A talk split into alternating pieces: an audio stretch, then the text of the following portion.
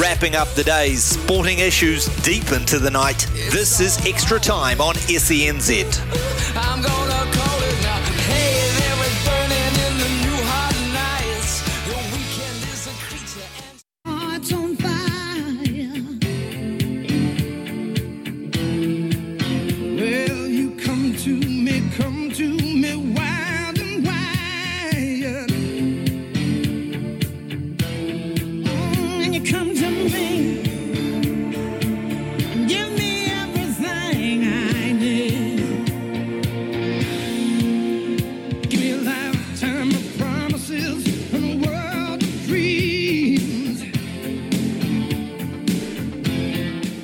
It's just gone 8 o'clock here on SENZ Extra Time. Riccardo Ball with you right through until uh, 10 o'clock tonight. And uh, we are talking NRL all of this hour. Every Monday from 8 o'clock, we wrap the NRL round and we start every round, uh, every hour, I should say, on a Monday night at 8 o'clock uh, with Big Ben Francis's uh, WA Awards for the Big Ben Award. Um, that's that's the working title uh, at the moment. Uh, ben Francis, uh, how stoked were you with that win on the weekend against the Dogs? I look. It's more the there's more the resilience and the effort that they showed. They once again got off to a bit of a slow start, and then there was the play where they where Pompey lost the ball and it was ruled no try, and then the Bulldogs score straight off the scrum, and those are the kind of little moments there where I'd say the Warriors teams. I'd say you know under your Nathan Browns, predominantly under your Stephen Kearney's and uh, the previous coaches probably faded away after that. That probably might have been a bit of a, a gut puncher, and they might have not recovered. But boy, they, they they just keep showing that fight, which is what I think fans have been begging for for years. And look, even if they didn't get the win, I think you probably could have walked away being gone like, yeah, they had that effort, but it would have been disappointing because even though they won, it wasn't pretty by by any means. But hey, you, you, you those are the games you need to win if you want to play the, the, in the top top eight. You have to win those gritty games, those ones where they're a bit 50-50, could go either way. So. Yeah, well, it is right. I mean, like that, that is one thing that we've seen uh, previously is if the Warriors go eight 0 down in a game. Um, some sometimes that's it. That's all you need, right? The heads go, um, and it and it blows out, and you, and you know um, that's just the game gone if they if they concede a, a decent lead early. But uh, we didn't see that this time. It's a different different uh, Warriors team in a way. Yeah, well, in, in past years, they'll kind of just bunch up and it'll just be going through the motions, just get to the kick and maybe throw the odd offload and. It, you just, it's just good seeing the, they're trying things. They're they're making those, those effort plays. They're putting efforts into the tackle. They're looking at putting guys into space. There's a lot more work going on, and it's even the guys off the ball as well. The guys off the ball are, are doing a lot of work to try to get in the good positions. And you know, the prime example of that was Adam Fonua Blake, of course. Yes. Running, running the best line ever. the best line ever, which upset a few Dogs fans.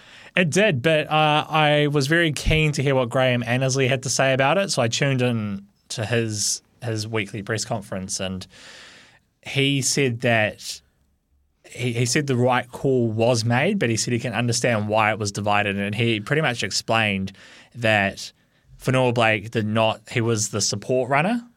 So he had every right to keep doing what he did, and he did not veer off. If he had kind of take, taken a step and gone into Reed Mahoney, different story. But Mahoney I think Mahoney had had thought that Fonua Blake had taken the ball because before Fonua Blake hits him, he kind of plants his legs. If you, so, he kind of he's kind of sees him and he's kind of getting ready to tackle him. So I think Mahoney had partly committed to Fonua Blake, but as the fact that Fonua Blake ran perfectly straight, there was no deviation from whatsoever. That's why the try was awarded and why it was upheld. Right. So that is uh, that, and and that's. Uh, you know, often the, the type of call that goes against the Warriors, right? Well, they did. it felt like in the early parts of the game they were getting a few things, like the referee wasn't giving them any, and it was even just the penalties for being inside the 10. And look, every team's inside the 10 every once in a while, but it just seemed like they were just continual going against the Warriors. And those are the things as well where you, that you can, where they kind of drop off because it's just like, it's just not our day. But even though they kind of worked their way back into the match and then they started getting a few calls, which that is probably a, a, a, a sign of their effort being rewarded. Yeah, hundred percent. I mean, because there was the uh, what was it, the Pompey try that. What did Annesley say about that? Look, he was on the. He didn't want to give a conclusive answer because he said, "Look, it literally, it's one of those calls where it could go on either way because Pompey had his arm out looking for an offload, so that's why you could say Kikau knocked the ball out. There's one angle where it looks like he's clearly swiping at the ball, but he said he said like it's one of those ones where if it goes up a try, it probably stays a try. The fact it goes up no try, it has to be conclusive to overturn it, and it, as it wasn't conclusive they have to stick with the on-field decision. So it was one of those ones, a 50-50 call, but you're going to get these in, in, in any sport. You're going to get calls that do divide people, and of course it just depends on what side of the fence you sit on. Tell you, there's a bloke who hasn't really kicked on yet this year, Viliami Kikau at the Dogs. I've got him in my fantasy team. He's not doing a lot, and he doesn't. He's not cheap. So t- tell you what, if you play fantasy NRL or Super Coach, buy him this week because I'm going to sell him. I guarantee you'll turn up. Yeah, well, I, look, it's just adjusting to a new system. He's he's got different playmakers there. I know he's been he's played with Matt Burton before, but Burton was predominantly in a centre role, and I'm not 100 percent sure if they're on the same side of the field. But he's play, playing under a different coach, different team. It is look, it is going to take a few weeks for some of these combinations to gel, but the Bulldogs have got good players on paper. But whether they can maintain it for the season and then they can keep up, who knows? But the Bulldogs will definitely look at one that, that got away. And Cameron Ciraldo summed it up very well after the game. He said, you know, he was asked about what was the difference in that game, and he simply said Shaun Johnson. Mm. That, that was his answer. Uh, any chance? I know it's only one game. Any chance that Shaun Johnson um, signs a longer deal at the Warriors. Look, and this is actually one of the notes I, I made. And well, should we just go through your team then? Because yeah. otherwise, they're going to take take away all your no, notes. No, all that's right. fine. Yeah. Uh, all right. Let's let's go through because every week Ben goes through and, and, and gives the team uh, each member of the team a score out of ten. Uh, doesn't do half points, by the way. If you're going to text in and suggest somebody needs a seven and a half and not a seven. Uh, but anyway, here we go. Uh, Charnze Nicoll-Klokstad at the back, uh, back after uh, that head knock. How do you think he went? Yeah, look, I was great. I thought he did well in his, his first game back. Strong bringing the ball back and steady performance. I gave him a seven. Uh, what about Ed Kosi out on the wing? I gave him a seven as well. Uh, he's doing enough, I think, to probably keep Dallin. And this sounds crazy to say, but when Dallin's fit, the way Kosi's been going, I, I I wouldn't drop him just because he hasn't really done a lot wrong. He's he's doing his job, but I can see why you might want a bit more experience in your back line. But I think Kosi's doing well. He gets a seven as well. Viliami Vailea at the centres. Yeah, look, he scored a try in that game. He was. I'm not saying he was completely at fault, but I would say he was made a bit of an error when the Bulldogs scored that first try. But he recovered well, and he, he gets seven too. Uh, Adam Pompey. Yeah. what do you always say about Adam Pompey? Uh, just another Pompey performance, I guess. And that's, that's the thing, though. You you get moments of he has he has some good moments, but he just has some absolute brain explosions, and you just think, why? He gets a six. Here's a question for you, and I don't know if he. I'm pretty sure he has at some point, but if Dallin Watene Zelezniak is back fit, and you don't want to drop Ed Kosi, could you play him in the centres? I mean, yeah, you probably could, to be honest, but you can also play. You can also play fullback, and you think, well, can Charnze move to the centres? But mm. the thing is, the way Webster is for me, I don't think Webster really wants to change too much in a team that's playing well if he'll make the changes if need to, but if you've got your team going well and you've got the guys there, you might as well just keep them going. But I don't know how far away Dallin is. Okay. Uh, what about Marcelo Montoya on the other wing? Yeah, look, he, he, had the play of the game for me when he absolutely steamrolled Kyle Flanagan. That was absolutely incredible. You, you could hear the thud just on, on the TV. Just the, uh, I'm trying to think, what would I describe it as? It, it sounded just as good as a baseball hitting a home run. Like this just got that nice sound. It just had that beautiful sound. You're like, oh, that, that was nice. Mm. Uh, like he gets a seven as well. He, he's he's been doing such a good job, and I just want to say thanks to the Bulldogs for letting him letting us have him because he was a guy that came in and people were going, oh, I don't know, but he, he's doing well in the Warriors so far. He is. Uh, Maire Martin at six. Yeah, I'm dishing out a lot of sevens, but I kind of touched on before that. Even though the Warriors won, they weren't outstanding. So there's a few guys in here, lots of guys who who get a seven. Te Maire is one of them. I thought he did his role his role well. Good passing, good on defense again. So he gets a seven. Seven. All right. Uh, Shaun Johnson. Yeah, look, he is one of three players I gave an eight, which was my highest rating Wow. for the week. To me, it was his best game, I would say, since he's been back. And the point I want to touch on, and you mentioned it before as well, is he's proving a lot of people wrong, including myself. We kind of felt that. Look, the way Shaun had been playing, maybe he is going to hang up the boots at the end of the season. He's got one the one year on his deal. They've got Volkman, they've got Luke Metcalf waiting in the wings, but he's I- don't want to say he's rolling back father time because he's only 32, but he is he is playing a lot more like the Shaun Johnson when we prior to those ankle injuries where I felt he really went in his shell. But in saying that, I kind of feel like playing on a winning team and playing in a good environment might be encouraging that. Yeah. Because you look at how the Warriors have been over the last decade, it hasn't been that hasn't. It's been some very very dark times and hasn't been the best. And I think maybe it's just the environment and maybe he's getting an extra bit of encouragement just to express himself a bit more, and that might be part of it. But look, this is going to be very interesting. I think probably more needs to be made about this. Is what will happen with Shaun Johnson? Will he retire? I know his wife is expecting another baby, or does he sign another, you know, one two year deal? Who knows? This is I'm finding this. I think it's going to be a very fascinating story. Yeah, all right. We'll see how that plays out. Uh, like I said, one game doesn't make a season, but uh, if you can keep that up, then maybe it's a conversation they need to have. Uh, let's move to the Ford pack. Adam Fonua Blake. Yeah, look, he gets an eight as well, and that's large part because he ran that line which we touched on earlier. Just fantastic, great try assist. Yeah, massive. Uh, Freddie Lussick, of course, uh, no Wade Egan, and um, you know I did wonder where, how much of a miss Wade Egan would be this weekend gone, especially against the Dogs when they've got Reed Mahoney. Yeah, look, Freddie, he's a good backup option, but he's definitely no Wade Egan. I gave him a six. It's very hard because to me, Freddie Lussick is more of a, a playmaker that will run the ball a bit more, while Wade Egan is a bit more of a try put others into into gaps into space and a bit more of a hard man on defense. So, look, I, I, he gets a six, but uh, Warriors probably did miss Wade Egan. Okay, uh, what about Bunty Afoa? He uh, didn't play a lot last week. He didn't play a lot last week. He didn't play all too much more this week. I just gave him a six. Okay, all right. Uh, we'll go to Jackson Ford. Um, first game back again, another guy who's, who's been out with a head knock.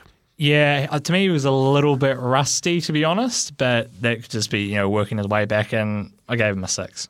Marata Niukore is uh, second row partner. Yeah, look, his uh, 100th NRL game, it was, to me, that was his best game in the Warriors so far. He gets a seven. Okay, uh, and what about Tohu Harris?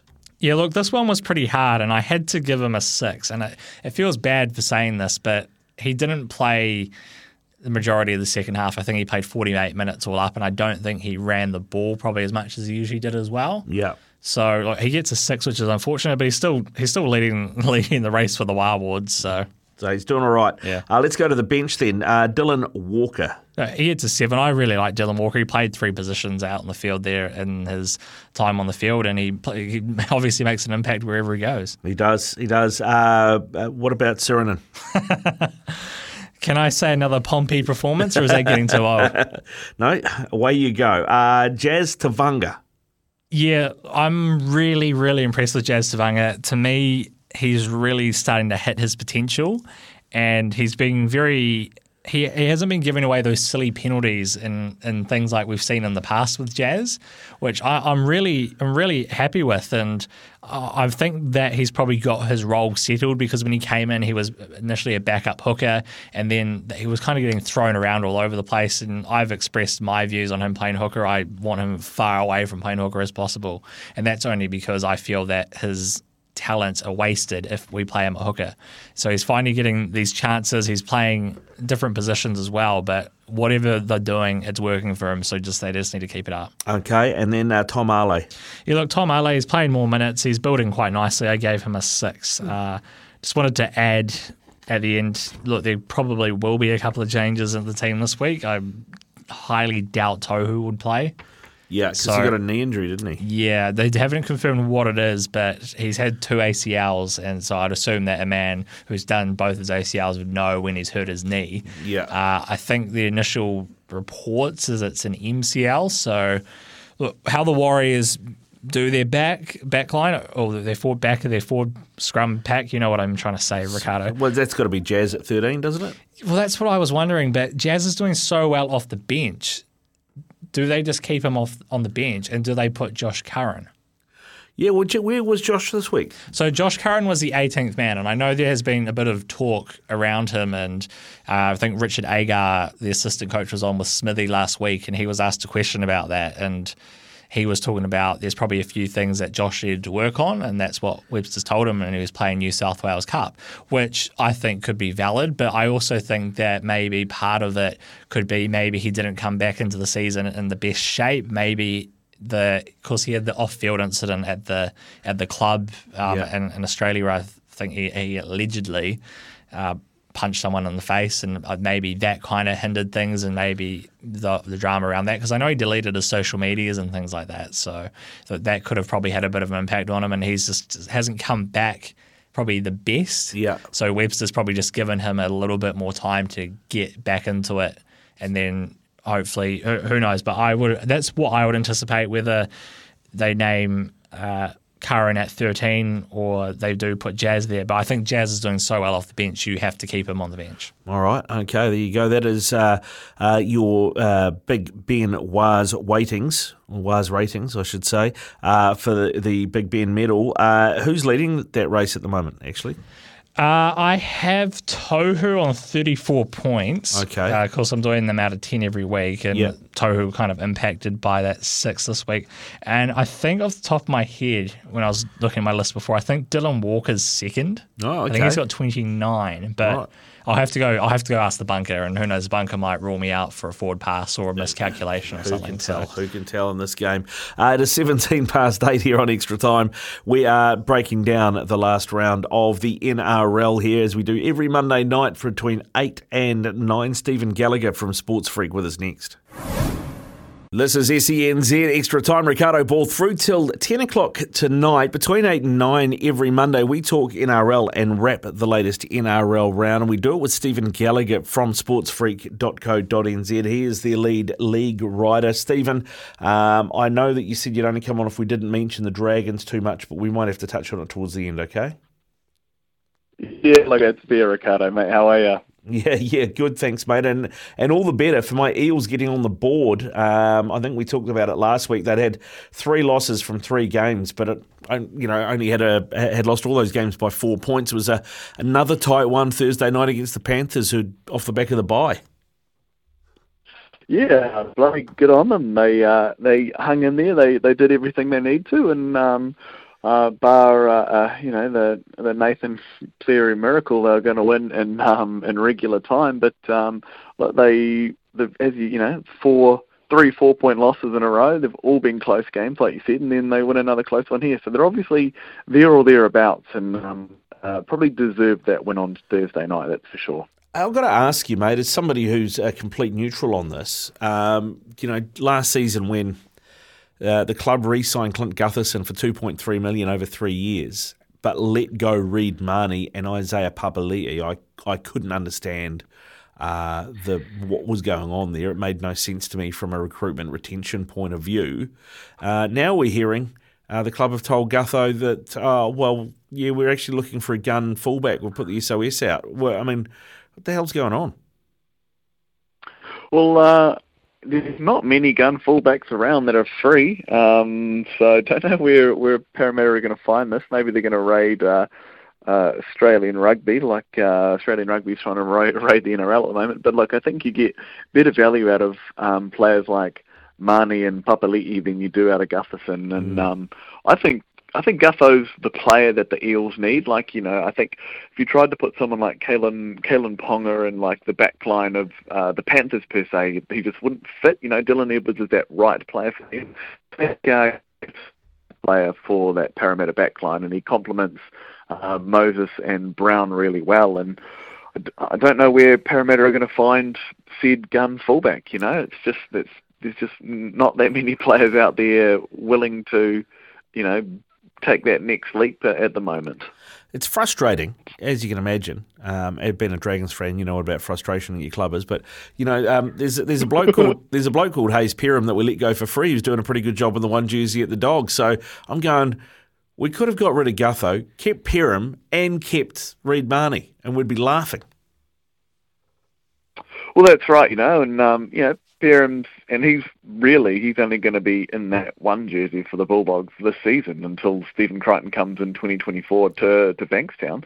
So yeah, 100% right. Like I think there's a lot more upside in, in Reed Mahoney, and he's got about you know 10 more years left in his NRL career, whereas um, you know, the current uh, Eels hooker, the the man from uh, England, Josh Hodgson, has only probably got maybe maybe two max. So, you know, and we've seen just how important um, uh, a nine is. But I also thought um, the the best player on debut on on Thursday night with the best last name in the NRL, Mr. Hands. Um, what a great name for a for a rookie number nine. What a yeah, what a what a great name. It's a, it's only a pity that Jazz Tevaga's parents weren't his parents. because you imagine it, Jazz Hands? yeah, well, you know, Jazz's hands have let him down for a, for a long time, so that probably wouldn't be quite fitting. maybe not, maybe not. All right, so the Eels get the win over the uh, Premiers 17 16 Thursday night. Friday night, uh, the Storm got up 24 12 over the Tigers. Uh, boy, uh, I, I, thought the Tigers this season might actually uh, upset a few. I thought they had a decent spine, but that is still coming together, and it's not coming together particularly quickly. No, and um, you know, for for the Tigers, it doesn't get any easier next week when they play the undefeated Brisbane Broncos. Um, they just look clunky. Mm. The, the Tigers just they just nothing is working for them. You know, like we saw them have this great little ten minute spell against the Bulldogs two weeks ago, but they just they were never going to win that game on the weekend against the the Storm. They were never in it, you know.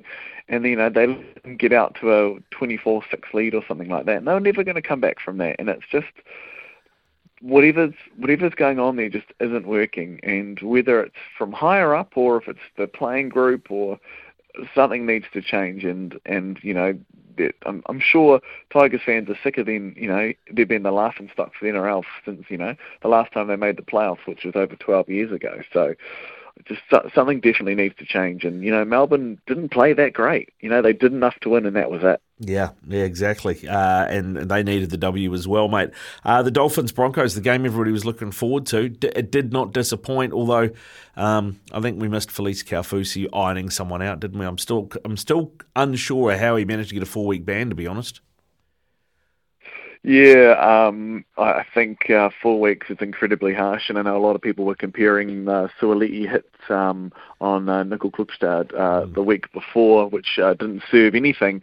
Um, but yeah, this was a great game. Uh, you know, it was literally the Dolphins could have stole it right at the end there if it wasn't for uh, Kotoni Staggs running 100 metres and sealing the game. But um, I know this is the first of um, a big rivalry to come for these two. Um, you know, there's two two team town now in Brisbane with uh, the Redcliffe Dolphins, or the Dolphins as they're being called, um, joining them up there. But it was great that the the crowd was just electric the whole night. Um, you know, that both sides were so so good. You know, even though that the the Dolphins had a couple of late outs and a um and a couple of injury concerns, and obviously Sean O'Sullivan's missing now for the next 12 weeks with a pec injury, and mm-hmm. that's going to add a little bit more pressure on them. But um, great game. I'm really enjoying watching this young Brisbane side play. Uh, what about the Cowboys Titans? Uh, I mean, this Titans side have got more about them this season, probably more of what we thought we were going to see last season with Holbrook in charge. Uh, and they did lead this game at halftime, but couldn't get it done. Yeah, they they're very like if if the Titans played any other sport, it'd be tennis because they just go back and forth. It's try for try with the Titans, and and 24-12 was probably a, a fair reflection of the game where they were just they probably could have iced a couple more opportunities, and they probably could have. Uh, you know, made some better defensive reads to make it a tighter game. But um, the Cowboys, they, you know, they did exactly what they needed to do. They won at home. They didn't play fancy footy. They were missing a couple of key players, but they got the result, and that's all that mattered to them. And, and they banked two points later on the end of the year. Tell you the uh, the game I probably enjoyed most from the weekend, outside of uh, my Eels getting up, uh, was the Rabbits uh, beating the Sea Eagles uh, in Golden Point, and uh, yeah, what a great game this was. Um, the Sea Eagles probably a little bit unlucky to end up on the losing side. I, I still don't have a problem with teams drawing in the NRL, but the Rabbitohs got it done.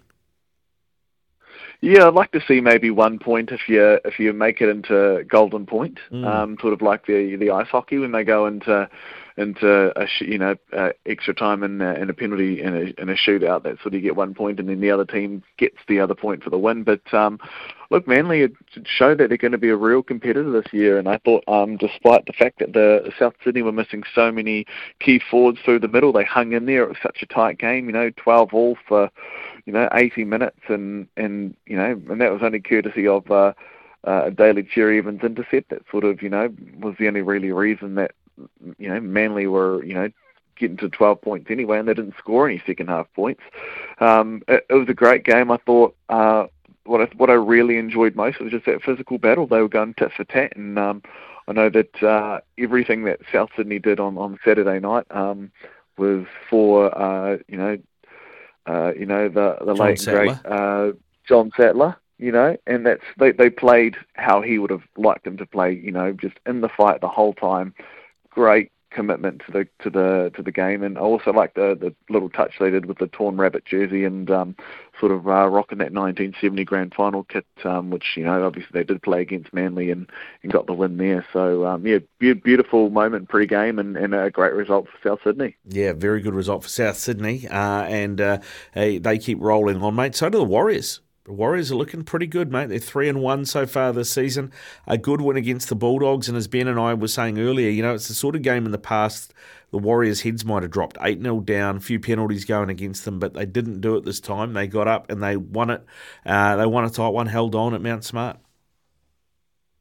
Yeah, and I think you know they've they've conceded early in every single game they've played this year. So they've obviously starting a little bit slow, but they're finishing stronger, and that's something we don't really see from the Warriors. And I think um, what really was um, what summed that game up is, you know, when Addo-Carr went uh, 80 metres off the scrum just after what could have been um, you know, a Warriors try at the other end. They conceded, and then we think, you know, sure, everyone in the 18,000 people at Mount Smart were thinking, oh, well, here we go, heads are going to go down. But they fought back. Johnson played outstanding. I've been one of his biggest critics over the last 18 months, and he's playing fantastic this year, and he definitely deserves to um, be leading this Warriors side round. And well, I, I think we're the real deal, and I loved um, uh, the sign I saw saying that we got the right uh, Panthers assistant coach. So um, the battle of battle of the assistant coaches there with Ciraldo and Webster going head to head. But um, look, the Warriors really impressed me. I think you know they're they're looking pretty good. They play Cronulla this week, and um, you know if they get close and if they stay in that grind, they, they're going to be more than able to win that game. And um, look, I props to the Warriors. Whatever's going on at Mount Smart seems to be working for them, and it's great to see. Yeah, it's working really well. You what else is working is the Knights without Kalyn Ponga. Um, 24-14 up against the the Raiders uh, at home. Uh, uh, they're going real well. Bradman Best uh, is a, is an absolute beast. Uh, now he's now he's back fit. Lachlan Miller's going all right. Greg Marzhew on the wing. What a man! That guy is unstoppable and you know, Dane Gagai just for winding the opposition up. Um, a good win good win against the Raiders, although I thought the Raiders were a bit, without sounding too much like Ricky Stuart, were a bit hard done by by the referee in this one.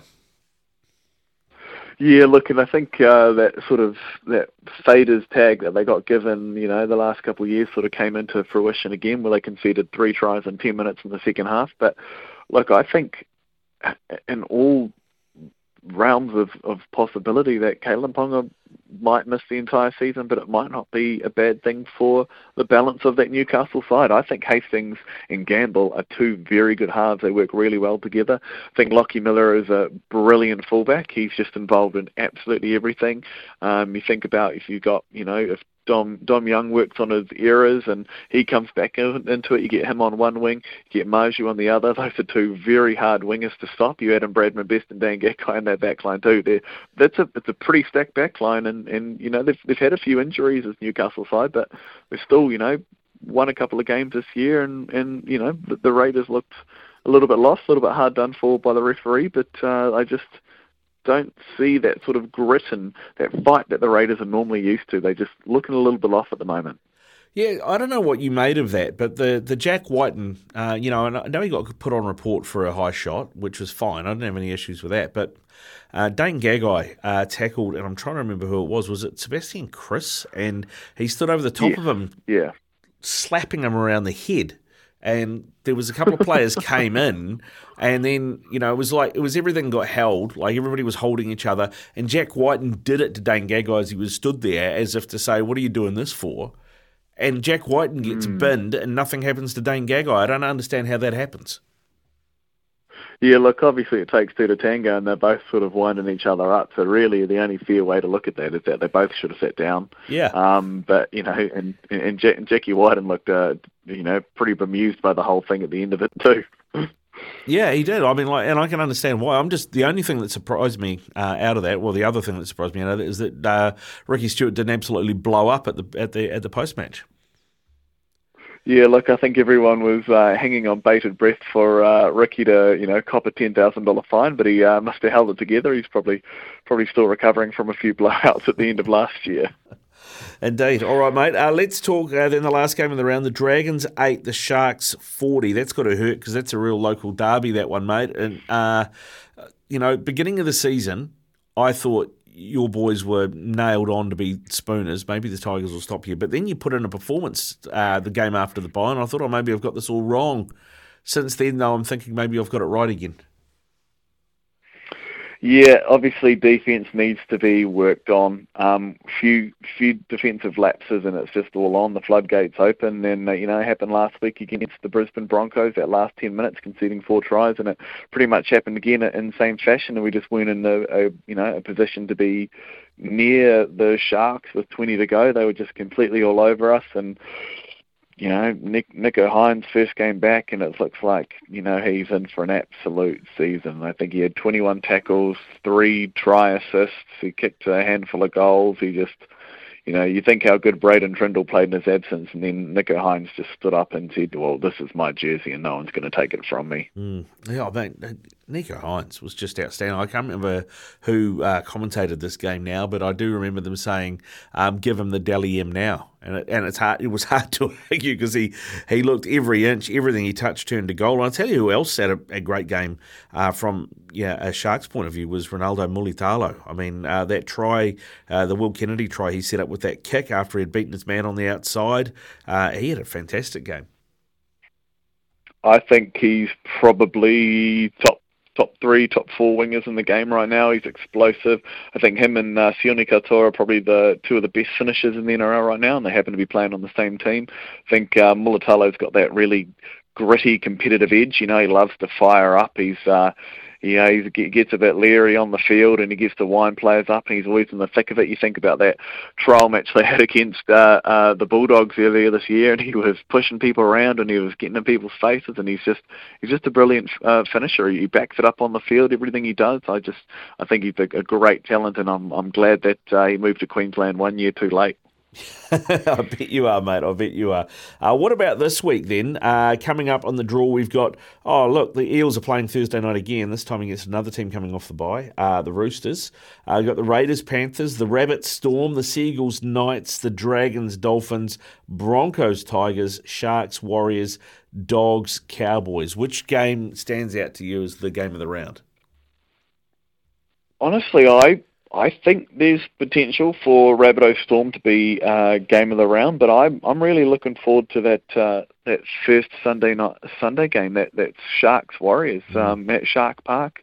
Two teams that are playing really good footy. I think uh, Sharks are very good at blowing teams away, and the Warriors have been able to hang in there, and I think if you know the the Warriors can grind that Cronulla Sharks side out, then they might come away from this game with a win. I don't I don't see it to be very high scoring. I think uh, the Warriors have kept uh, their opponents to less than 20 in, in every single game this year. So uh, I just think the Warriors will have a bit of confidence. They'll have a couple more players back from injury this week, and um, I think they'll be right up for it. They've got they've got the belief, and I think Cronulla have got the belief too. So it's two really good, informed teams going head to head, and um, you know should, should be a thriller on Sunday. Should be, mate. Should be. All right, Stephen. And just before we let you go, we have had a text from Jason at uh, in Victoria saying Jordie Barrett was training with the Melbourne Storm last week. Do you think he will defect to rugby league? Oh, I would love that. Mainly just to wind up all the Union fans here in New Zealand. Um, but I, I, well, Jordie Barrett has uh, an unfathomable high ceiling of talent, and it didn't matter if he went to rugby league or AFL, he would excel. I have no doubts about that. I think Jordie Barrett would be a great fullback in the NRL. I was going to ask you where you'd play him because he's he's got the build and the size. He could play as an edge forward as well, and he you know he's got the hands and the skill set to probably play six as well. Yeah, he honestly, I would. You could have him anywhere one to thirteen. I think you know he's got that physicality where you can play him on the edge. You can play him at thirteen through the middle in like an Isaah Yeo type mold. He's easily could be in the halves. He's got that sort of silky ball play. Um, great under the high ball. Yeah, he's just an all-round athlete, and he's probably one of the best All Blacks we've had in a long time. And I think if um, if he wanted to, I mean, obviously the money's in Union, but if he wanted to give, you know, after the World Cup this year, if he wanted to go over to rugby league and try his hand, I think um, there'd be 17 teams lining up to get a signature. Yeah, well, just like another hurricane, eh? The one from Huntly play. That's it. You know, Lance Hohaia was an absolute beast. I think the only difference is there's about two foot in difference of height between uh, Jordie Barrett and Lance Hohaia. Uh, I think you're right, mate. I think you're bang on. Hey, Stephen, thanks very much for your chat tonight. Always good to catch up and talk rugby league with you. Go well, brother. Awesome, mate. Have a good week, Riccardo. Yeah, you too. Stephen Gallagher there with us from sportsfreak.co.nz. It is 20 away from 9. Tackle five now. They go short side. Flanagan fakes the kick. They decide to carry instead. Breaks out of the tackle. And in the right hand corner goes Jacob Kiraz. Just like that, the Bulldogs, after two and a half minutes, get the first four pointer. The Warriors with a scrum 10 metres out in the middle of the park. They go left to Johnson. Johnson then finds the space. Vailea. Can he get the arms free? He might not need to because he goes himself. And the Warriors have their first try of the afternoon. It's Viliami Vailea on the left hand edge. It's going to be eight points to four with a kick to come. Well, he's so quick across the line, and he's Shaun Johnson. He skips and draws centre. He's in two minds and just finds Vailea, who runs very good lines. Coming back towards the left. Here's Martin. Martin with a wide ball. Vailea gets the offload away. Montoya's in the corner. And all the pressure of the last three minutes comes to the fore for the Warriors. They get another four pointer thanks to Marcelo Montoya. This is going to be the four tackle now. Lussick to Johnson. Johnson now through the hands. Johnson goes himself, and he's got it. Shaun Johnson under the sticks. Shaun Johnson with the little one-two step off the left foot. It's vintage SJ. They stuck in it right to the very end. The Warriors coming from behind for the entire match. Tevaga, who's going square toe to toe with Matt Burton. The hooter sounds. The fans are up on their feet as the Warriors will claim a win here in round four. 16 points to 14. They are 3 and 1 on the season, people. In large part thanks to a try by Shaun Johnson in the 66th minute. And just like that, the Warriors fans are beginning to believe Kempy. Yeah, they are. That is Sam Hewitt and Tony Kemp, our Warriors call team here at SENZ. Uh, they will be calling all the Warriors home games this season. In fact, we've got a lot of live commentary coming up on SENZ. In fact, this weekend there's live A League commentary of the Phoenix, there's live ANZ Premiership netball commentary as well, and the Warriors as well with the game out of Shark Park on Sunday afternoon. So plenty uh, to get your ears round. If you're looking for live commentary, live sport, SENZ is the place that you will pick it all up. We've got all those live commentaries coming to you this weekend. It is 14 away from 9 here on SENZ. Yeah, we're nine away from nine here on SENZ with you through till 10 on extra time. And tonight, uh, after nine o'clock, we're going to catch up with Paul Temple, who is the uh, Academy Manager for the Wellington Phoenix. He also took charge of the New Zealand under 22s team, and they played two games against the Chinese under 24s uh, as curtain raisers for the All Whites this week. Uh, and he's a long suffering Spurs fan. So we'll talk about the Antonio Conte signing, uh, sacking as well, and, and where Spurs go uh, next. We're going to do that after nine o'clock. Uh, but Ben, I, I asked uh, Stephen Gallagher from Sports Freak this. I feel like I should ask you. Uh, looking at the draw this week, I know you're a Warriors fan, so obviously the Warriors Sharks is going to be high on your agenda. But what other game are you most looking forward to this weekend? The other game, Riccardo, that I am looking forward to, I, I I might actually have to agree with Stephen, to be honest. I the the Rabbitohs Storm game does look quite juicy to me. Just because you know both teams have you know, gone far in the last quite few years, and just Storm still people with a few question marks around them. So curious to kind of see how they go. Look, the Roosters Eels are another is another one which I think will be quite fascinating too. As you said, the Roosters coming off the bye again, so hopefully it means I got a couple of players back in fantasy. But look, the, the, with the Eels getting that win o- over the, the Panthers, you kind of hope that might kickstart things a little bit. Yeah.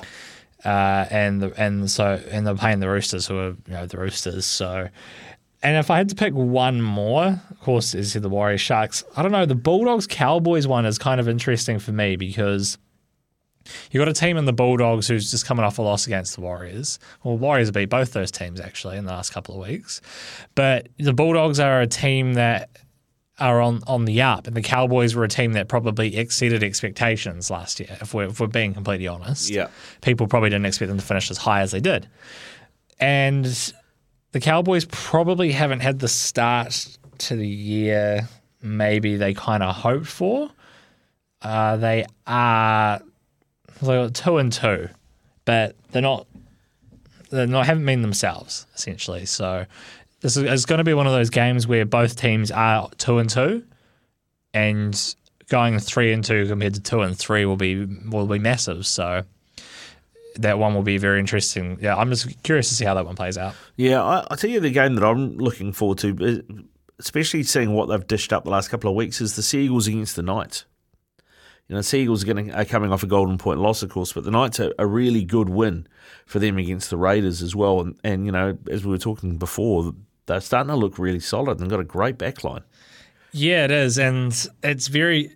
It's the curious case of what do you do when Ponga's back? Because if the Knights get on a bit of a roll here, Adam O'Brien will have to put Ponga back in, but then you're destroying the spine, which is performing, and it wasn't didn't look that good when Ponga was playing at six. No. You know, Lachlan Miller looks like he's starting to find his feet. Tyson Gamble and Jackson Hastings. Well, Jackson Hastings is fantastic. I think he, he's a great player to have in your team. And if those two are playing well with Jayden Brailey at hooker, then yeah, you don't want to change things up. But if Ponga comes back, who knows when that will be though, because of the concussion. But Yeah, well, it's, and I- what's his fourth in 10 months, right? yeah, and he's gone to Canada, I think, to to some magical like a Waisaki Nahola remedy sort of thing. But Right. yeah, look, the Knights, yeah, th- they're I would say exceeding expectations so far. Yeah, oh, yeah, hundred percent. I think they are as well. But uh, this one's also not at Brookvale. Manly are the home team, but it's at Mudgee.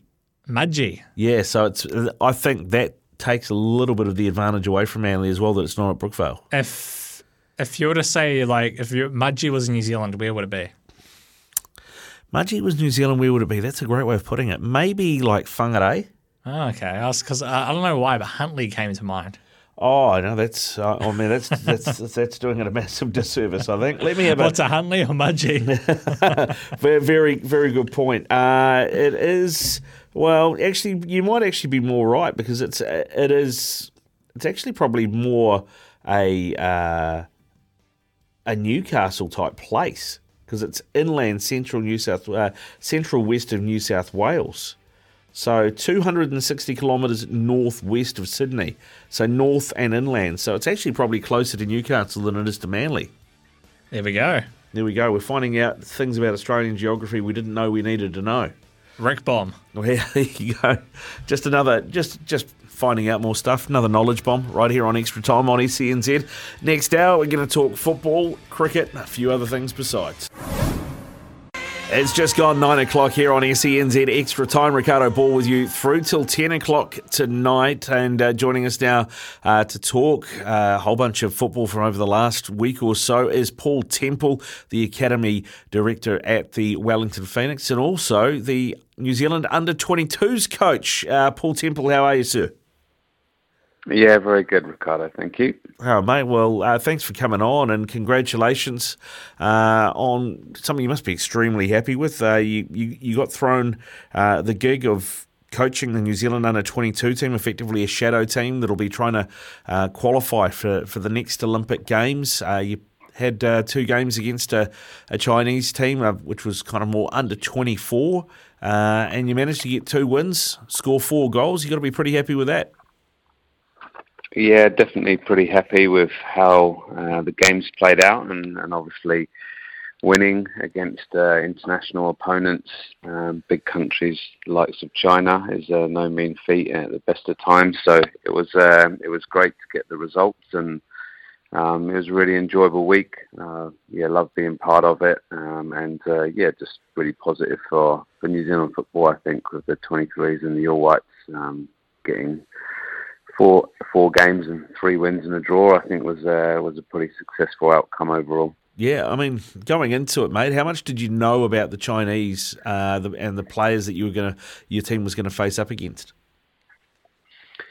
Yeah, we had a little bit of insight. We uh, we managed to get their last four games that they played together as a group in the build up to this. They're sort of preparing for um, the Asian Games, um, and so they've been playing some games um, back in China and, and across Asia. So we had a little bit of an idea of what to expect, but there's always a little bit of um, yeah, I guess unknown in terms of how they would approach games against New Zealand. Um, so what we sort of saw in the in the footage that we were watching before the game pretty much played out as as we thought.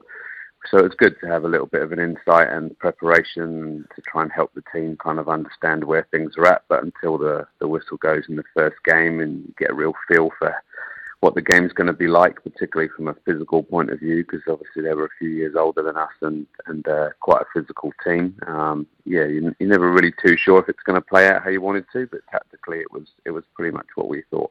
Yeah, I mean, were you surprised by the physicality? Because um, I mean, I, I, think I talked to you after the first game, and I think at half time it was 14 fouls to one, which really surprised me. They were, uh, I felt like they their intent was, oh, these guys are younger and smaller than us. Let's try and bully them in the first half. Yeah, look, I mean, no, I wasn't surprised by the physicality. I, I sort of saw that um, from from them in terms of the preparation. Just um, a team of athletic guys, you know, that could get around the pitch. They had a little bit of pace as well, and when they did decide to press, it was pretty aggressive, and they certainly were not averse to using tactical fouls. Which I think, when you're referring to those fouls in the first game, a lot of them were in that sort of more tactical mold where we'd sort of broken pressure, and and it felt like there was going to start an attack, and, and they stopped it pretty early with with their fouling, and you know that's that's part of the modern game at the moment. Some of the some teams do that quite a lot. Um, so it's just um, it's just part of international football, different experiences for the boys. But I thought they um, I thought they adapted really well. Didn't get too um, yeah caught up in that physical battle, and, and you know they kind of let their feet do the talking, which is good, and, and we're able to sort of play through that pressure in the end, and uh, and we sort of wore them down, I guess. Ben Old really stood out for me. I mean, I know yeah, you, you know you got a big squad of players there, and a lot of guys had opportunities, but uh, boy, he was a he was a di- real difference maker. And you know, I know he's not not the most verbose bloke, but he, he sort of had a bit of a bit of a leadership sort of aura about him on the field, didn't he? Yeah, he, he does, and um, you know, there's a few guys in the team that are full professionals now and uh, and have been for a few years, and so their experience was vital to us. Um, so we used um, obviously, Sam Sutton was the captain, um, and Finn Surman was the vice captain, and then we had Ben Old and, and the likes of Alex Paulson as well, who who are playing at the Phoenix and in that environment. And I think their leadership qualities do stand out. Um, Oldie's not a huge talker on the pitch, but he certainly leads by example with with how he does things, and and um, despite his kind of, I guess stature in the A League, he, he does use his body really well and he can handle the physical side of the game. So, um, yeah, I knew he was going to be a big player for us. It was great to be able to get him decent minutes, and, and I think he really showed over the two games that he's a player with still like lots of potential. Um, still lots of uh, space to grow, but he's he's got quality, you know, and um, and it's it's shone out in the two games, so it's it's good to see that. Yeah. What about uh, of some of the younger guys coming through? Who who sort of impressed you um, over not just in the games, but just working with them day out, uh, day in, day out? Um, you know, sort of over that that week or so. I know you know a few of them through the Phoenix situation, but you know, was there anybody else that you you were really impressed by? Yeah, look, the group were great, and I said to them yesterday night after the match, I was um, just so impressed with their attitude and application throughout the week. Uh, the professionalism, they they're really really great bunch of lads, and they uh, and they put in a tremendous effort. So I couldn't really fault any of them. Um, I think in the games, you know, I think one of the players that I think really caught the eye um, was Jesse Randall. I thought he, he had two really strong games, um, was a big threat. You know, he's got electric pace, very direct dribbler, um, hurts teams, wants to get in behind defenders and drive into the box. And um, and then I thought also, you know, particularly in the first game, um, Riley Bidois was the same in terms of just um, giving us a platform to play forward and was always a, a threat for us. And, and you know, you need those players. You need those players that are going to open teams up and uh, and give you something a little bit different um, from a possession-based style. You need something to sort of break that up a little bit. And those guys did a really good job at helping us um, find that balance. You know, because you want to be a team that can keep the ball but you also don't want to keep it just for the sake of it. You want to you want to have an end product to it at the end, and, and it's great to have those type of players that you know can can make something happen for you. Yeah, Riley uh, is an interesting one, isn't he? He's really developing into something of a target man. Yeah, look, I think he can play a multiple amount of roles as a forward in the team. Um, in the academy space over a number of years. We used him in the front two, and we used him off the left of a front three and through the middle. So he's he's got some versatility, um, and yeah, he's he's starting to build like a, strong frame as well from a physical standpoint. And it wasn't an easy job for him because you know the the Chinese had two pretty big, strong centre backs, and but he did a great job playing up front on his own, essentially through the middle uh, when we played with wingers for most of the time. And so, yeah, he, he did great, and he's somebody that I think we, you know, we need to just keep an eye on and making sure that he's accessing good environments. And, and I think he's somebody that could kick on and have a professional career for sure. Yeah, and Jesse Randall, you mentioned first, uh, he's kind of a, a stockier Marco Rojas, is what he reminds me of when, when Marco was coming through. Yeah, look, he's as I say, he's super direct in terms of um, just he wants to hurt teams, and I think um, it's it sounds kind of very simple, but it's hugely effective, you know. And he's um, he's just constantly trying to get them half turn and drive at people and take people on, but he's got that kind of pace as well. And you know, once he puts the foot down and he can get around the outside of people, and we used him a bit cutting inside um, to to a good advantage as well in, in the games. And so, yeah, I, I thought he was strong in the two games, played very well.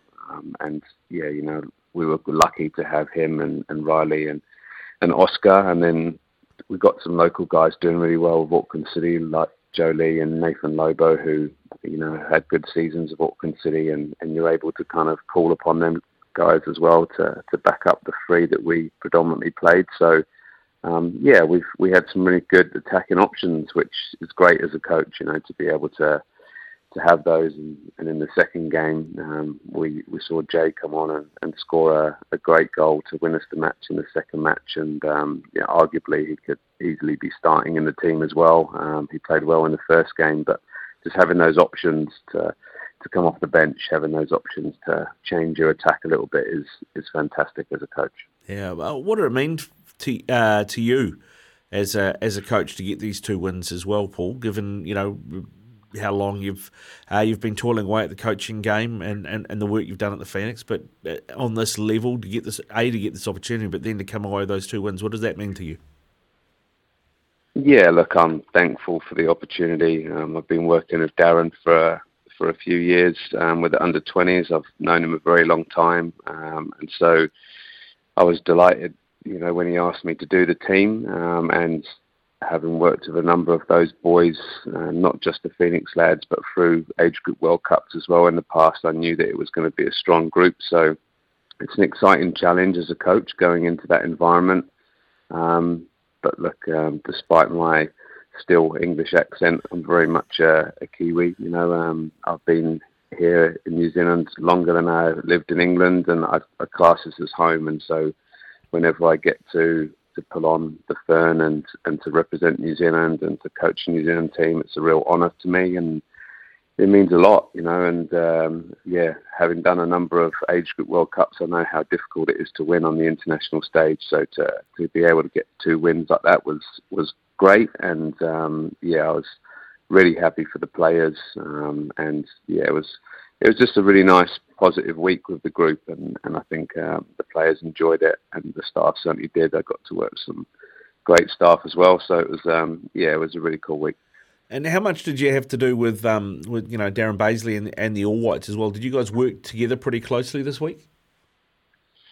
Yeah, as I say, we've been working together with the under 20 team, so um, I know exactly kind of what Darren's looking for um, as his assistant coach to the 20s, and so that working relationship is something that you, I guess, utilise to the best of your ability, right? And so, but Darren had some um, of his own staff, of course, um, bringing Simon in uh, and Rory, who's been in before, and then Mossy as well, and so um, it was really great having the kind of camps together, staying in the same hotels, um, catching up to, as a staff group, really, 23s and all whites, being able to share information, share knowledge, share ideas, um, chew the fat on different things. Um, so, yeah, look, there's a balancing act. Obviously, you've kind of got to respect and, and allow the, the All Whites to do what they need to do in terms of preparation. Um, but Darren's a really inclusive guy, and um, and I think he just utilised all of the the brains in the room, so to speak. And so, yeah, we we had some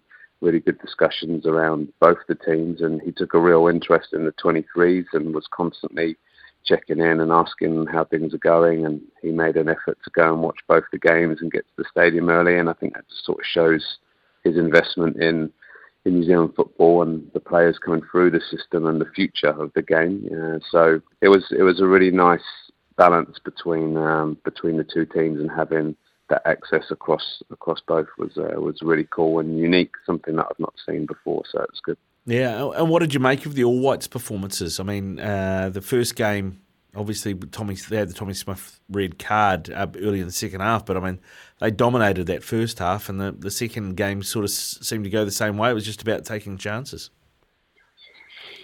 Yeah, absolutely. I mean, look, everyone's obviously going to have different opinions and um, and what they see in the games. I think you can't underestimate. You know, China are ranked 30 odd places above us in the FIFA rankings. Um, they're playing in the uh, Asian Football Confederation, so their competitive game schedule, qualifiers, etc. They play a huge amount of competitive games against big teams, and uh, and you know we don't get that opportunity in Oceania. We have to kind of go out in these windows and find these games that are going to kind of try and help us improve. So to to have a, a team that are ranked higher than you come to New Zealand and essentially dominate both the games, I think is testament to the group and uh, and shows that there is you know development happening there. It was a real shame with the red card I felt because I agree in the in the first game there was there was dominance. Um, it wasn't quite maybe the the penetrating edge that they were looking for in the first half, but there was lots of really good discussions about kind of how to get there, and I and I felt the game was was going to go my way, and then the red card completely changed things. And so when you throw that in the mix and you're playing against a team ranked higher than you um, with 10 men for half an hour, it draws a really good result and not to concede a goal. Um, so I think you know you can't sort of underestimate. That's quite a difficult thing to do in international football. Um, and in the second game, when obviously they had the 11 for the full complement for the whole game. There was uh, there was a real dominance yesterday, and the fact that China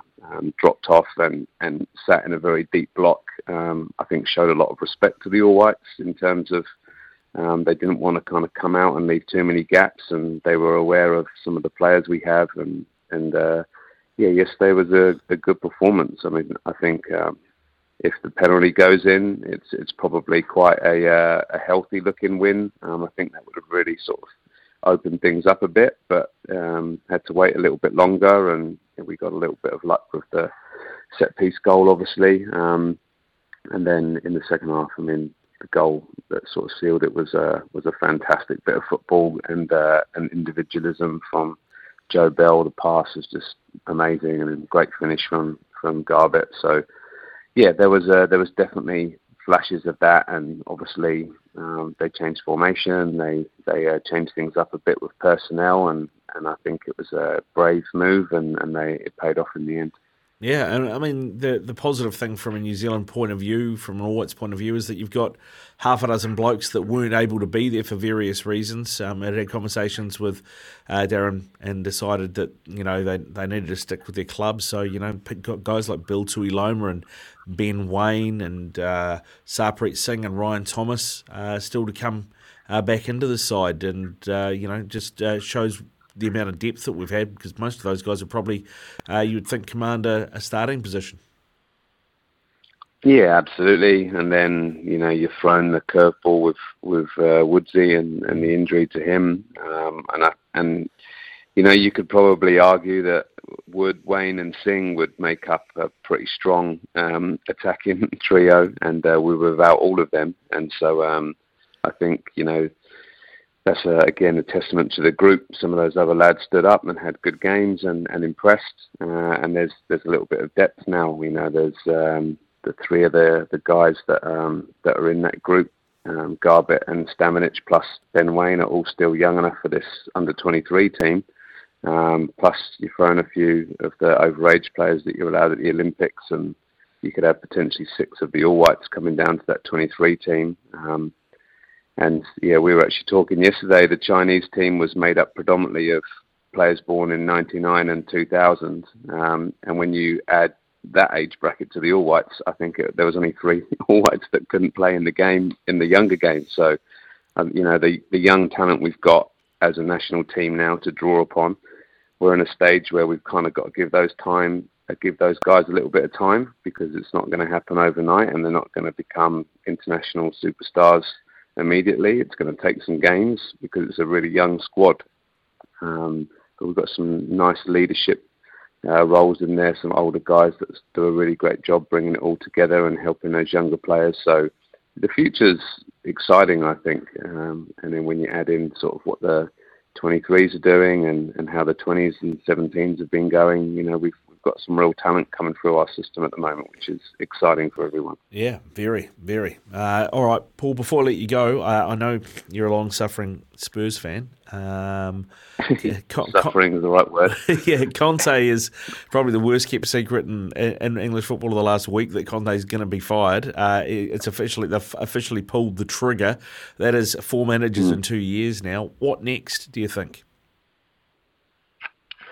Well, there's some real intriguing options for for Tottenham. Um, I think, without a doubt, the the overwhelming fans' favourite would be a return for Pochettino. I think um, he was pretty much adored by the fan base and and everyone at Tottenham. Um, so I think so many people would like to see him come back.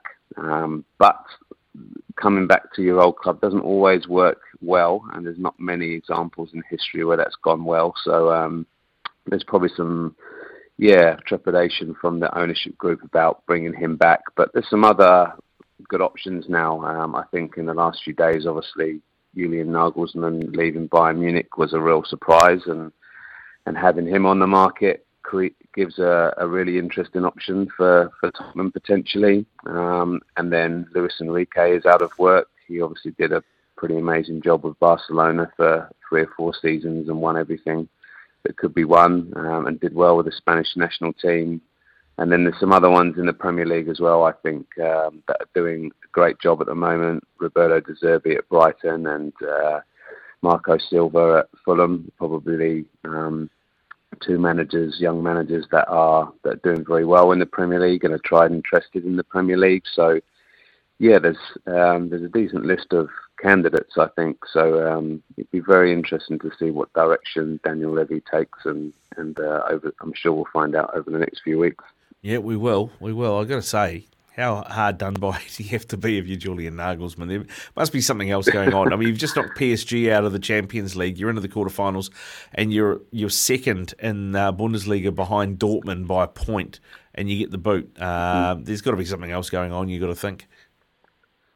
Yeah, hundred um, percent. Look, I think he's he's a young coach who is, you know, he has a certain aura to him. I think the way that he plays is really attractive, which is probably one of the reasons why he's being linked so much with the Spurs job because Tottenham generally don't expect to win trophies, but they, they do want a good style of football for the team to play, which ultimately I think was Conte's downfall, where they quite honestly were pretty boring to watch under Conte. So um, I don't think that was um, that helped him at all. So Nagelsmann plays great football, but I think he is also a similar personality to Conte in the sense that he wants things done his way, and um, Bayern is a club that is is very much not in that mould, and uh, they have a board which is uh, quite unique in world football, made up predominantly of their ex-players, um, which you don't see very often. So um, yeah, if you rub up those ex-players the wrong way, then um, then you might be sent packing, and I think that's what's happened to, to Nagelsmann because results-wise, there's absolutely no reason to, to get rid of your coach with the record that he's got. I think he's only lost three games this season. It's incredible, really, that he's got the sack. So yeah, definitely something that's gone on between him and the board, I'd imagine, and, and they've they've parted ways. Yeah, indeed. All right, Paul. Hey, listen, thanks very much for coming on, mate. Great to chat, and uh, good luck. Uh, going forward, mate. Uh, hopefully, you're uh, you're involved in that Olympic campaign, and once we find out who the All Whites coach is going to be and things that you're in there as well uh, somewhere, mate. And keep up the good work at the Phoenix, eh? Yeah, thank you very much. Thanks for having me on. No problem. Anytime. Paul Temple there, out of the Wellington Phoenix and out of New Zealand football, as it happens now as well, uh, having worked with that New Zealand under 22 team uh, over the last week or so. It is 9.23 here on SENZ. Extra time with you through till 10 o'clock. It's 9.27 here on SENZ Extra Time. 0800 150 811 is the number. 0800 150 811 or 8833 is our text line. Michael from Wellington has texted to say he was at the second game. Uh, apparently the attendance was 10,305. I can tell you the Auckland game was about 12,000 something. So what's that, about 22,000 and change over two games, which isn't bad, but considering the All Whites don't play at home very often – particularly against non-Oceania opposition. I thought might have got a few more, Ben. Yeah, I would have thought so too, but I might be mistaken. But I think I might have seen on Twitter that ticket prices were probably in the higher higher range, probably probably a bit more than what people probably would want to pay for tickets. Uh, especially when you think, oh, I know I could go to go to like the Warriors or I could go to something else a bit cheaper. But I know I know the football was in, in Wellington, but I think they had more people there than they had at the Blues game on yeah, well, yeah, there, there was more people at uh, Mount Smart Stadium than there was at the Blues game, uh, both on Thursday and on Sunday. Yeah, quite incredible, eh? Yeah. But, uh, look, yeah, it's great that all whites are back, but I think the ticket prices, based on what I have seen on some reaction on social media, I think probably would have played a difference. And if you make it a bit cheaper, you probably would get more people along, and that's kind of. I think that's just the climate we're in now. If you want to, if you want to get more people in, in the door, you kind of have to make it affordable to people. But I don't know whether the ticket prices come in to help pay the players and things like that, and they might do because with lots of these guys playing overseas, they might be on all right coin. Yeah, well, but it's not that they have to pay the players, but they have to pay to get the players here. Right? Yeah, exactly. Yeah, yeah, yeah, probably yeah where I was more going. Yeah, so yeah, it's an interesting one because uh, you like like you said, uh, you know, if you make it, I don't know, twenty dollars, 20 25 dollars, something like that, kids kids ten bucks or something, yeah. then then you, you know, I guess it's finding that line where that gets you this more turnover than you would charging whatever they were charging. Yeah, you know? and, and, it's so cool. It's so cool to get this opportunity where we have these guys here. Uh, I'm, I really like Joe Bell as a player. I, I know it was really cool he got the opportunity to cap, captain the team on Sunday. Yeah, but I, I really, really like him. And in fact, he's he's going to have probably at least another 15 years, probably at least playing for the All Whites is great. Uh, and you touched on there with Paul as well. There's a couple of guys, you know, even like a Ben Waine who just moved to Plymouth Argyle who didn't even get the call up because they kind of felt him staying at the club would probably be beneficial. And we've got so much young talent coming through, and it's really exciting to see. Even uh, you know Matthew Garbett, who scored uh, for for the All Whites on Sunday, and even uh, you know Marko, who's playing over, he's playing for Copenhagen at the moment, isn't he? But he's yep. leaving, I think. He's going to go to uh, your Red Red Bull. Um, Belgrade. Belgrade, yeah. Yeah, so like it's Red so Bull, Red Star, Red, Red Star, Belgrade. Red Star. So, and it's so cool having these guys play for like these these clubs, and you know, you, you look at Red Star and you look at their, their history and things like that, and you think, oh my god, we're gonna have a, that's so cool. A New Zealander who's probably going to be part of that. Yeah. Um, so getting the opportunity to get them here is is fantastic. It is. Yeah, it's really good. It's really good. And yeah, I mean, and then you got guys like, you know, Paul mentioned him actually, Jesse Randall. He was part of the Wellington Olympic team last year. Mm-hmm. Went and trialled at Burnley uh, not Burnley, Barnsley, I should say. Um, and then we had Jamie Searlers, and now it's been picked up by a USL team. So that's the So it's, division. San, un- is it the San Diego or San San something? I Yeah, remember seeing it on yeah, socials. Yeah. yeah. So that that's the level under MLS, um, and he's over there, and mate, he looked great. You know, the ball at his feet. Uh, the Chinese didn't know what to do with him. He was uh, he was running straight at them, dribbling around them. In the first uh, first half of the first game, he had a, a couple of really good opportunities. But even even some of those guys that were in the team, Paul Paul coach, you know, you think Alex Paulsen, you know, he's he's a very good chance he's going to be the, the Phoenix keeper next season. The, no, they might bring another someone else in. You never know, but it's looking looking that way. And even like Ben Old, who who's been playing well for the Phoenix, and you, he's got these guys and. They're, they're beating. They beat a Chinese under twenty fourteen, which I think is fantastic. They're playing. They're beating guys who are older than them and probably a bit more skilled. I would assume they might have a bit more funding as well, based on the size of the country. And it's fantastic, and it's really exciting to see. And you just hope that they get they get more and more opportunities down here to play because this you really feel with what is there, this could really be a golden generation coming through.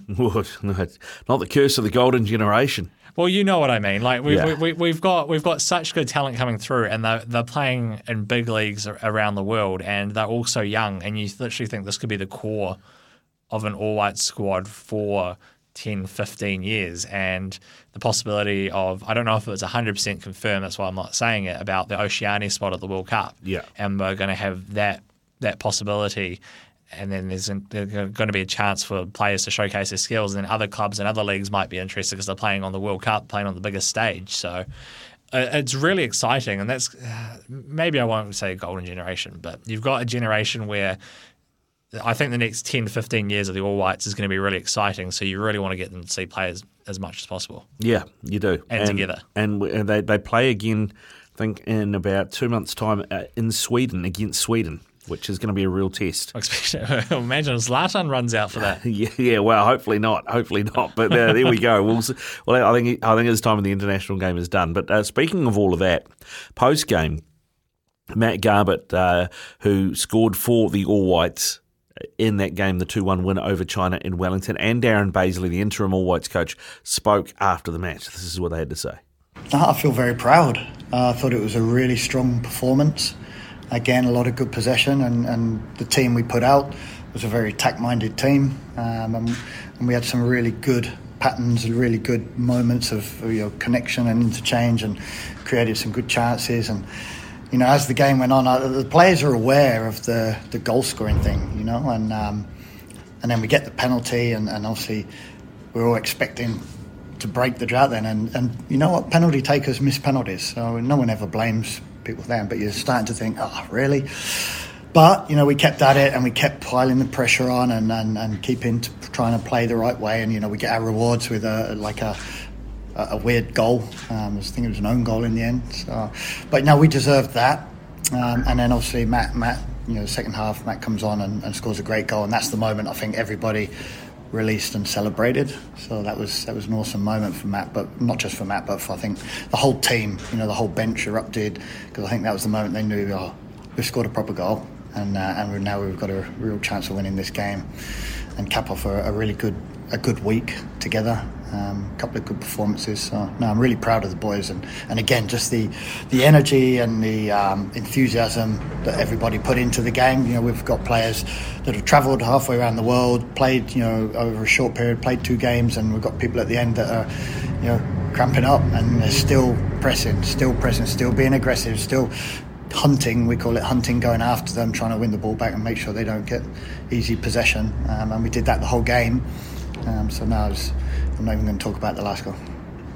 And then Matt, how did it feel to score at home in Wellington? Yeah, obviously it's you know extra special for me because um, I'm from here and um, to do it in front of mates, family, um, to come home even in front of um, where I came from, you know, Olay, you know, to do it in front of those kids. You know, I saw them afterwards and um, you know, just the, the words and everything they were saying, you know, it was good to do in front of them. And um, yeah, obviously a bit gutted didn't start, but um, my job was to come on and, and make an impact. So um, um, I thought I did that. So yeah.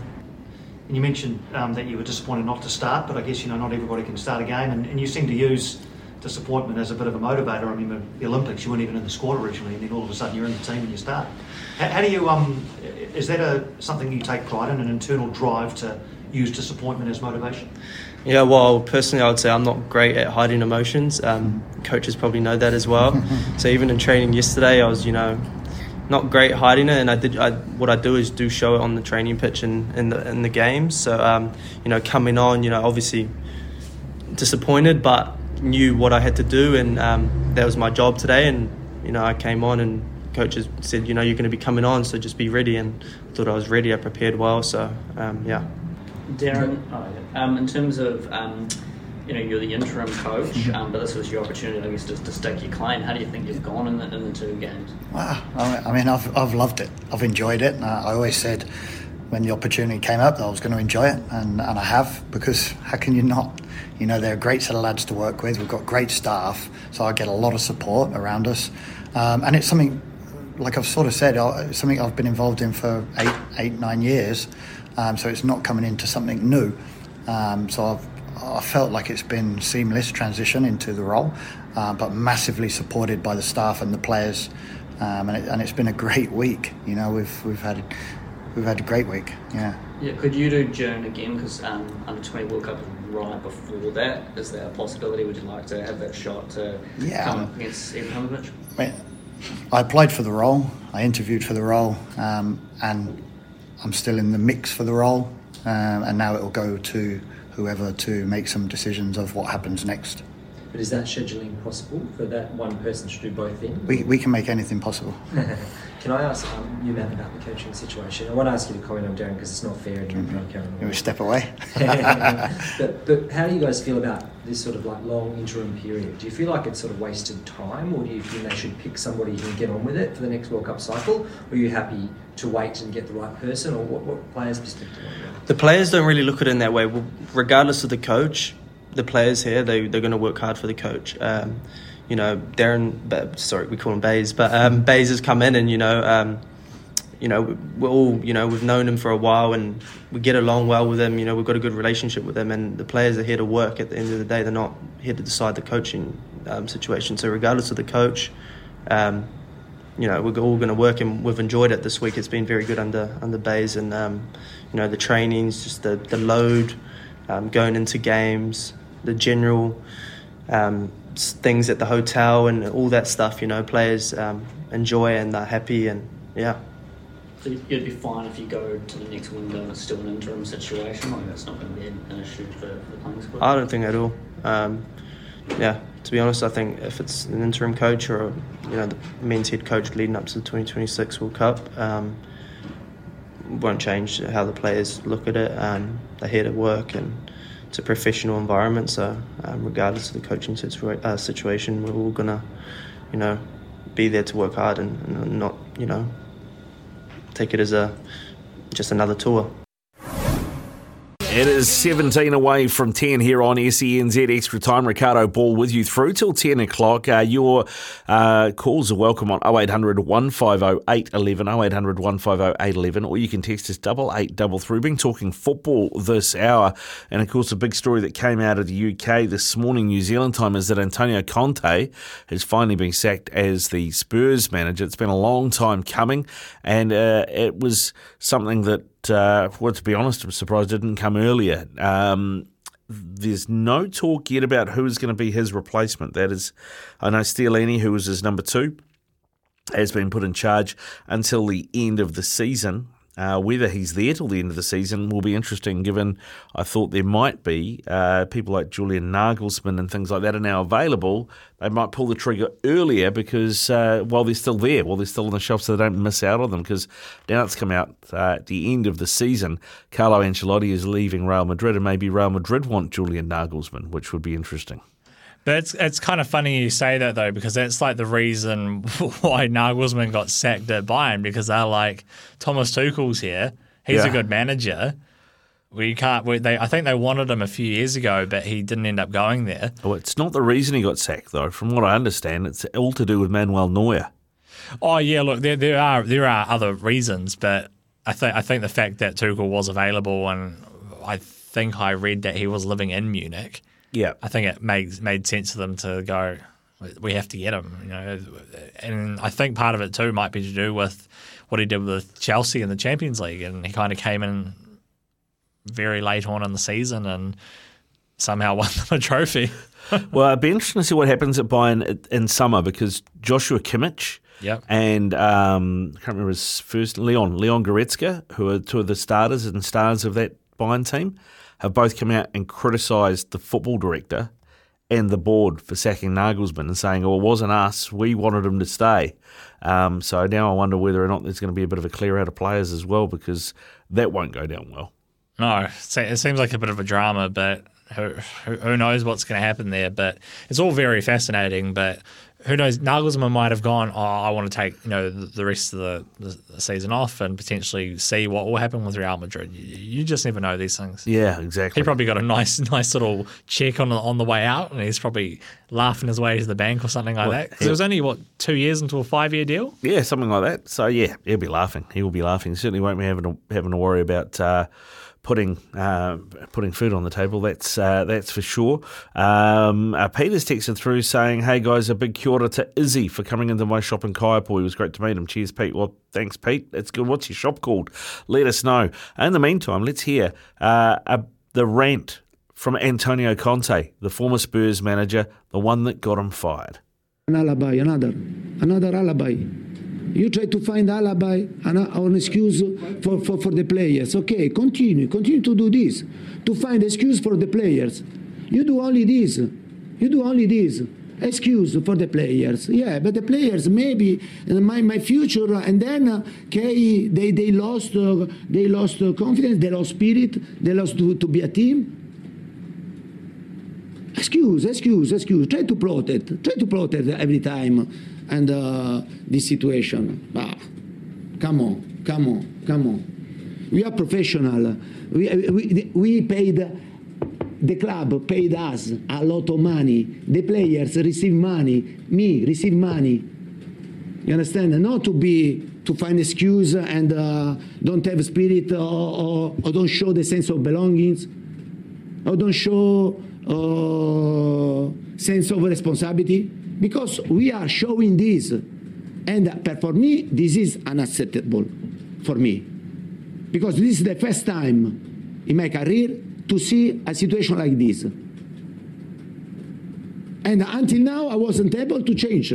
Not to change, but compare last season, the situation went to become worst.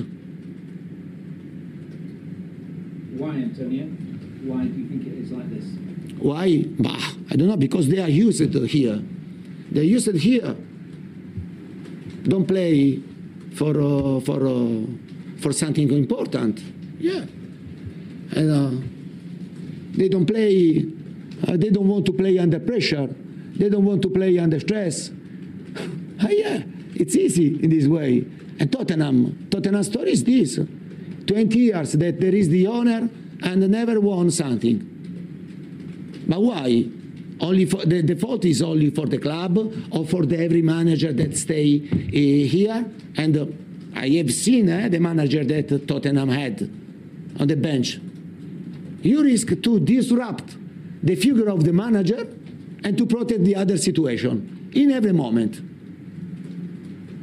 Now, now until now, I tried to hide the situation, but now no.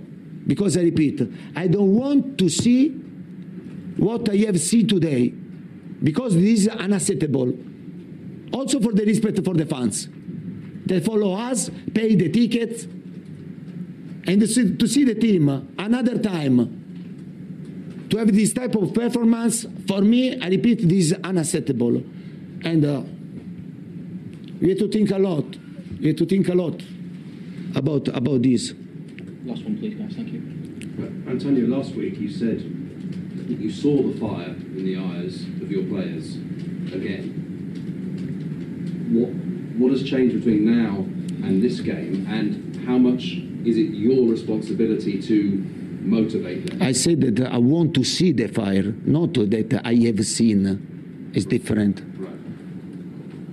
I say that I want to see the fire into the eyes. I want to see the fire into the heart. I want to see the right spirit, okay? And not only in the training session, into the pitch. Because here you have to make the difference.